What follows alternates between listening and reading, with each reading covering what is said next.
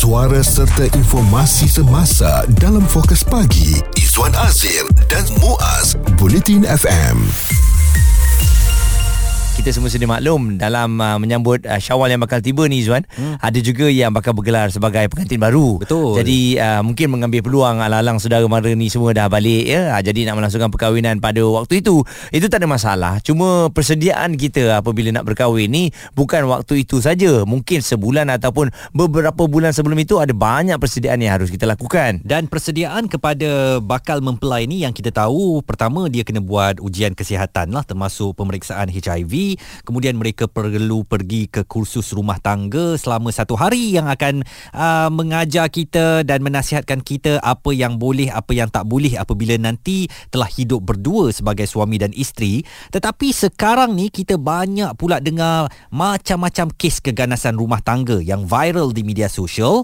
Memang dari dahulu pun kes ni ada berlaku, tetapi sekarang sebab dah ada media sosial, lebih ia terdedah lagi, dan ini menimbulkan persoalan, apakah per perlu ditambah satu lagi kursus untuk bakal mempelai yang nak mendirikan rumah tangga, Mm-mm. iaitu ujian kesihatan mental. Okey, sebab ada perkongsian melalui media sosial ni, ada seorang lelaki ni yang mencadangkan bahawa uh, ramai orang yang dah muak dengan penceramah khusus kahwin ini sebab kadang-kadang ceritanya sama cerita dalam selimut, ya, ataupun hmm. memberi komen yang prejudis, mendiskriminasi kaum wanita. Jadi dia kata, apa kata kita ubah benda ni? Benda ni dah bertahun-tahun benda yang sama. Apa kata masukkan satu lagi adalah bagaimana untuk kita mengawal kesihatan mental. Mm-mm, jadi nampaknya ramai netizen yang bersetuju dan sokong uh, sokong kepada cadangan itu, tetapi kita tak tahulah sampai bila atau bilakah ianya akan dilaksanakan uh, dalam kursus perkahwinan ataupun menjadi satu lagi syarat kepada uh, perkahwinan, dan apakah um, kita begitu mudah nak track ya ataupun meletakkan tahap kesihatan mental seseorang itu, uh, apakah ia sesuatu yang subjektif atau benarkah ia boleh dinilai? Dan apakah kalau kita dapati pasangan kita mentalnya tak stabil, Mm-mm. kita perlu meneruskan hasrat untuk menikahinya ataupun kita cari yang lain? Kita risau, Izwan, kadang-kadang mereka ni berselindung lah di sebalik uh, kesihatan mental mereka yang tak stabil. Oleh kerana let's say kita kenal tiga empat bulan, mm. ha, ini jodoh, ya, tiga empat bulan nampak serasi, okey kita nak terus kahwin. Jadi dalam masa tiga empat bulan tu kadang-kadang pasangan kita boleh menyurutkan masalah dia tu. mm. Jadi selepas berkahwin, ha, barulah keluar ha, perangai yang sebenar, sebenar. Ha, mm. itu yang paling kita takut. Jadi kita nak tahulah pandangan daripada anda, apakah perlu kita perkenalkan ujian kesihatan mental untuk bakal pengantin di negara kita ataupun ianya hanya akan merumitkan lagi dan merenyahkan lagi kepada uh, proses uh, membina alam rumah tangga yang sebenarnya sekarang pun dah buat kita pening kepala dengan pelbagai perbelanjaan dan ujian yang kita kena lakukan.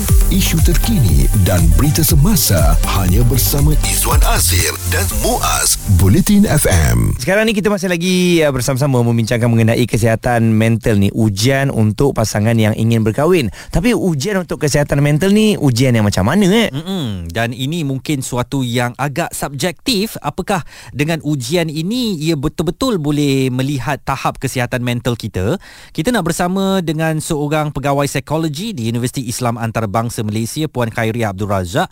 Pada pandangan Puan, apakah mudah untuk kita menilai tahap uh, ataupun state of psychology psikologi individu ini melalui ujian yang uh, boleh dilakukan sekiranya kita nak mendirikan rumah tangga ni, ha, Puan? Okey, uh, sebenarnya ujian psikologi ni, kita panggil ujian psikologi uh, atau psikometrik, dia uh, memang ada banyak yang sebenarnya reliable, uh-huh. yang boleh mengukur uh, apa tahap kesihatan mental seseorang.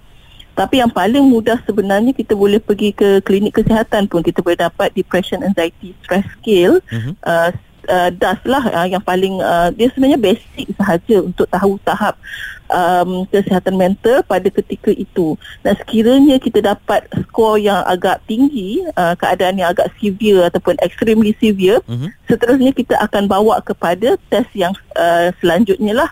Baru dia akan tengok specifically seseorang itu sebenarnya dia mengalami apa keadaan uh, kesihatan mental yang bagaimana. mm. Jadi sebenarnya uh, Uh, kalau macam dekat uh, klinik kesihatan ke dekat hospital kita guna D A S pula, depression, anxiety, stress scale tu pun memang dah uh, reliable dan juga boleh digunakan untuk melihat keadaan kesihatan mental semasa seseorang.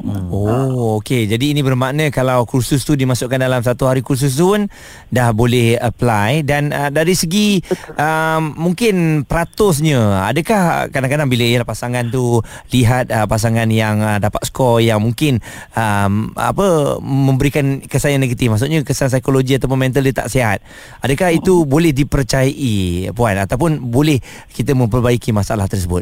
Uh, memang boleh dipercayai sekiranya misal katalah kan kita dapat um, apa skor yang agak macam uh, kita rasa keadaan yang membahayakan, contohnya extremely severe dari segi depression, stress dan juga anxiety, hmm. dia kena um, dalam masa terdekat dia kena jumpa pakar ataupun kena jumpa uh, psikologis ataupun uh, psychiatrist untuk dia dapatkan uh, penilaian selanjutnya supaya dapat detect apa sebenarnya keadaan dia. Hmm. Uh, sebab apa? Sebab uh, kalau dia terus macam contohnya lebih daripada sebulan dua bulan mungkin dah tak dah tak uh, valid dah. Cuma dalam keadaan masa yang terdekat dia memang kena terus dapatkan uh, apa ujian selanjutnya supaya kita dapat kenal pasti kalau misal kata pasangan kita ni memang ada tanda-tanda depression.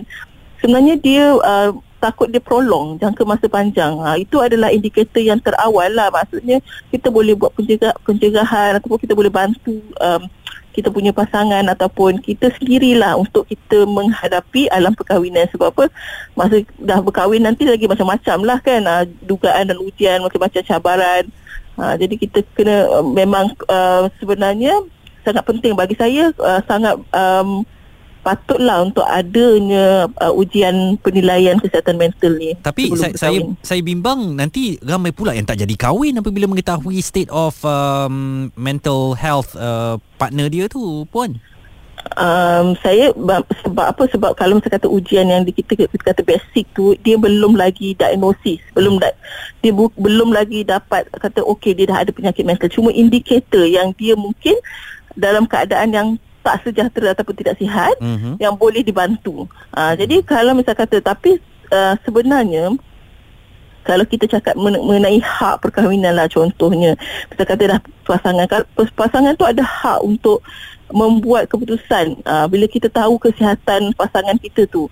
Contohnya macam H I V kan, hmm. H I V test. Kalau kita dapat tahu pasangan kita tu ada H I V, hmm. kita ada hak untuk sama ada kita nak memutuskan ataupun tidak lah, sampai hati ataupun tak sampai hati, perasaan sayang, macam mana kita nak support pasangan kita, semua tu lah. hmm. uh, Itu selanjutnya awareness, macam mana kita nak support, semua tu selepas tu.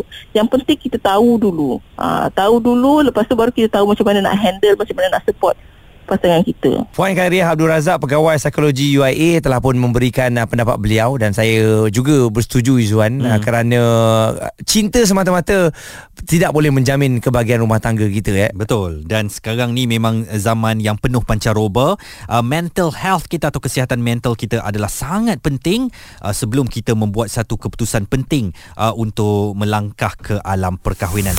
Fokus Pagi Izwan Azir dan Muaz komited memberikan anda berita dan info terkini. Bulletin F M.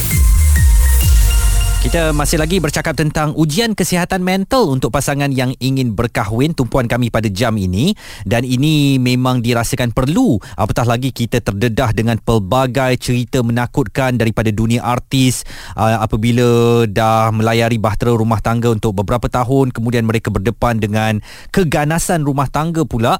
Baru-baru ini um, satu artis ni yang dilaporkan mencederakan isterinya, memang jelas kelihatan sampai lebam berdarah dan sebagainya, menyebabkan ada seorang ni membuat cadangan perlu untuk bakal mempelai melakukan ujian kesihatan mental uh, jika nak berkahwin. Kita ada Azira daripada Kajang. Apa pandangan anda Azira?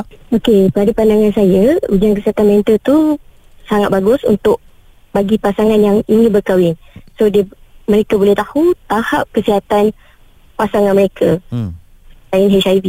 So baru-baru ni uh, saya baru pergi kursus kahwin. Mm-mm. And sebenarnya dalam uh, siliver kursus kahwin tersebut pun telah dinyatakan uh, tentang ada satu topik memang khas untuk kesihatan mental bagi pasangan yang ingin berkahwin. Mm. Jadi benda tu actually sebenarnya telah diketengahkan pihak uh, apa bahagian perkahwinan tu sendiri. Mm. So ia sangat bagus, which is dia ajar bagaimana pasangan Uh, kita dengan pasangan kita untuk menyelesaikan masalah. Hmm. Kalau ada masalah yang berkaitan dengan keuangan ke apa ke, ataupun peribadi. So apa-apa yang berkaitan dengan kesihatan mental, ia perlu dimulakan dengan komunikasi antara pasangan tu sendiri. Okey. Jadi Azira, tadi uh, Puan Khairiah kita punya pakar kaunselor ada kongsikan kalau boleh hmm. uh, buat ujian uh, kesihatan mental tu, kalau ada skor tu antara yang bagus dengan tak bagus. Jadi kalau ini dah dibuat, uh, contohnya pasangan anda, dia punya skor tu tak bagus, maksudnya uh, mungkin ada uh, masalah mental dan sebagainya kan, kesihatan mental tu.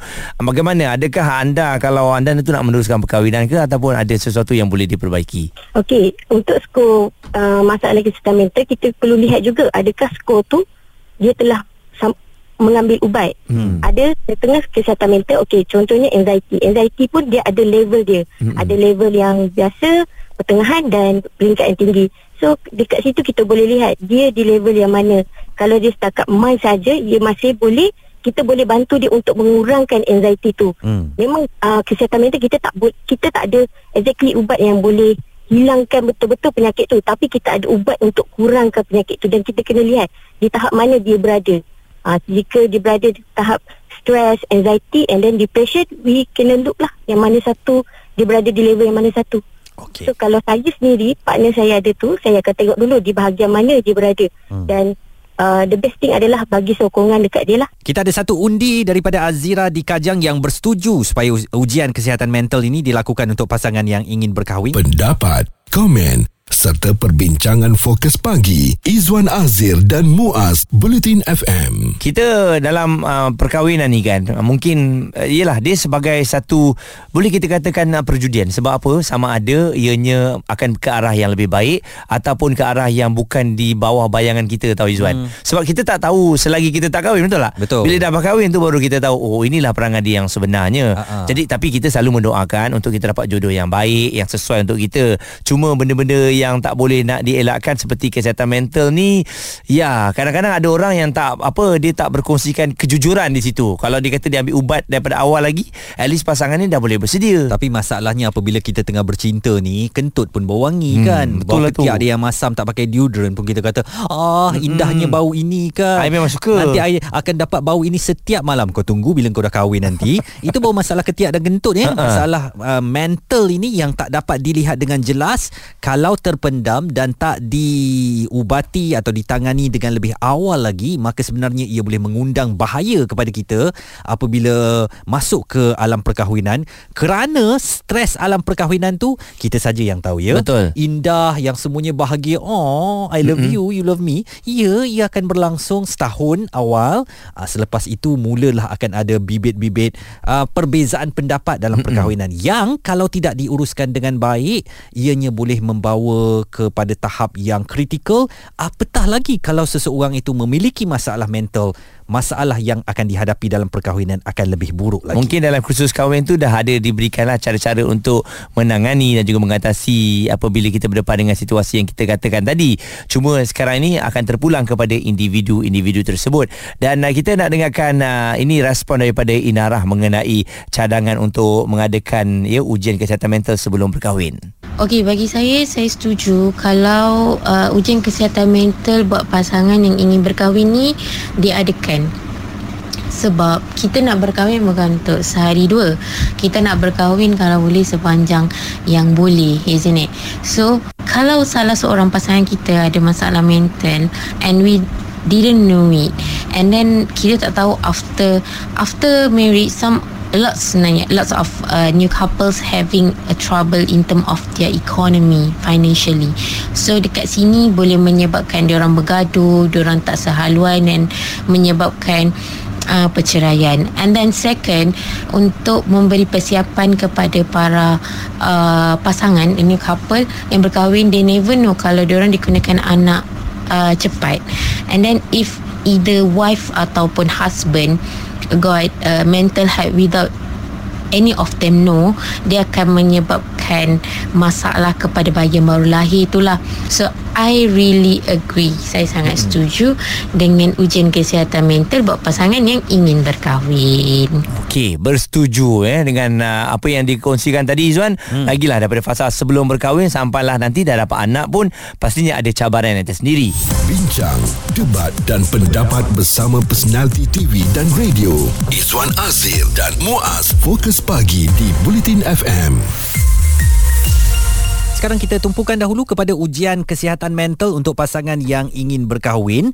Nampaknya yang menghubungi kita hari ini bersetuju ya bahawa perlu diadakan ujian ini bagi mengetahui tahap kesihatan mental pasangan kita, baik lelaki ataupun wanita. Dan saya secara peribadi menyokong aa, kerana saya amat bimbang dengan aa, mendengar aa, cerita-cerita keganasan rumah tangga yang ada kalanya sampai boleh meragut nyawa ya.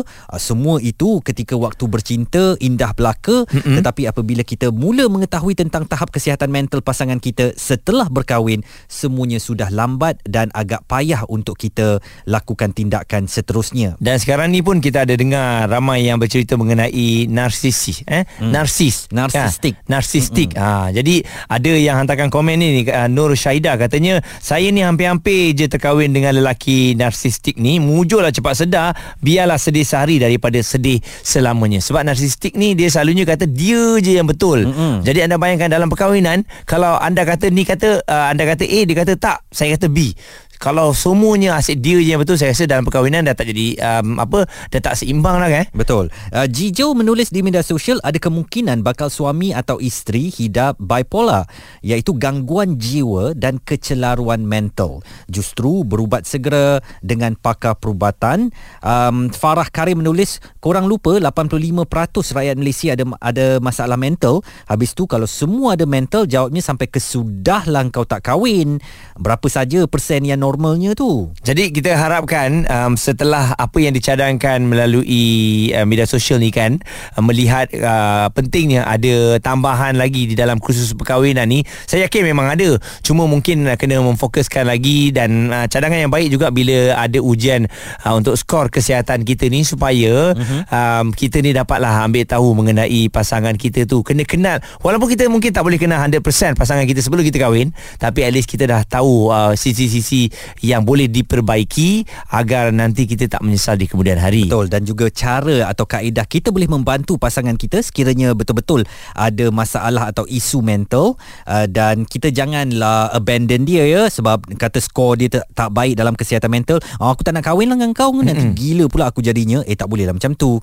Kalau kita tak bantu dia, siapa lagi yang boleh membantu dia? Atau mungkin kita boleh sarankan supaya dia mendapatkan bantuan pakar untuk masalah-masalah kesihatan mental yang serius. Suara komuniti anda, Fokus Pagi Izwan Azir dan Muaz, Bulletin F M.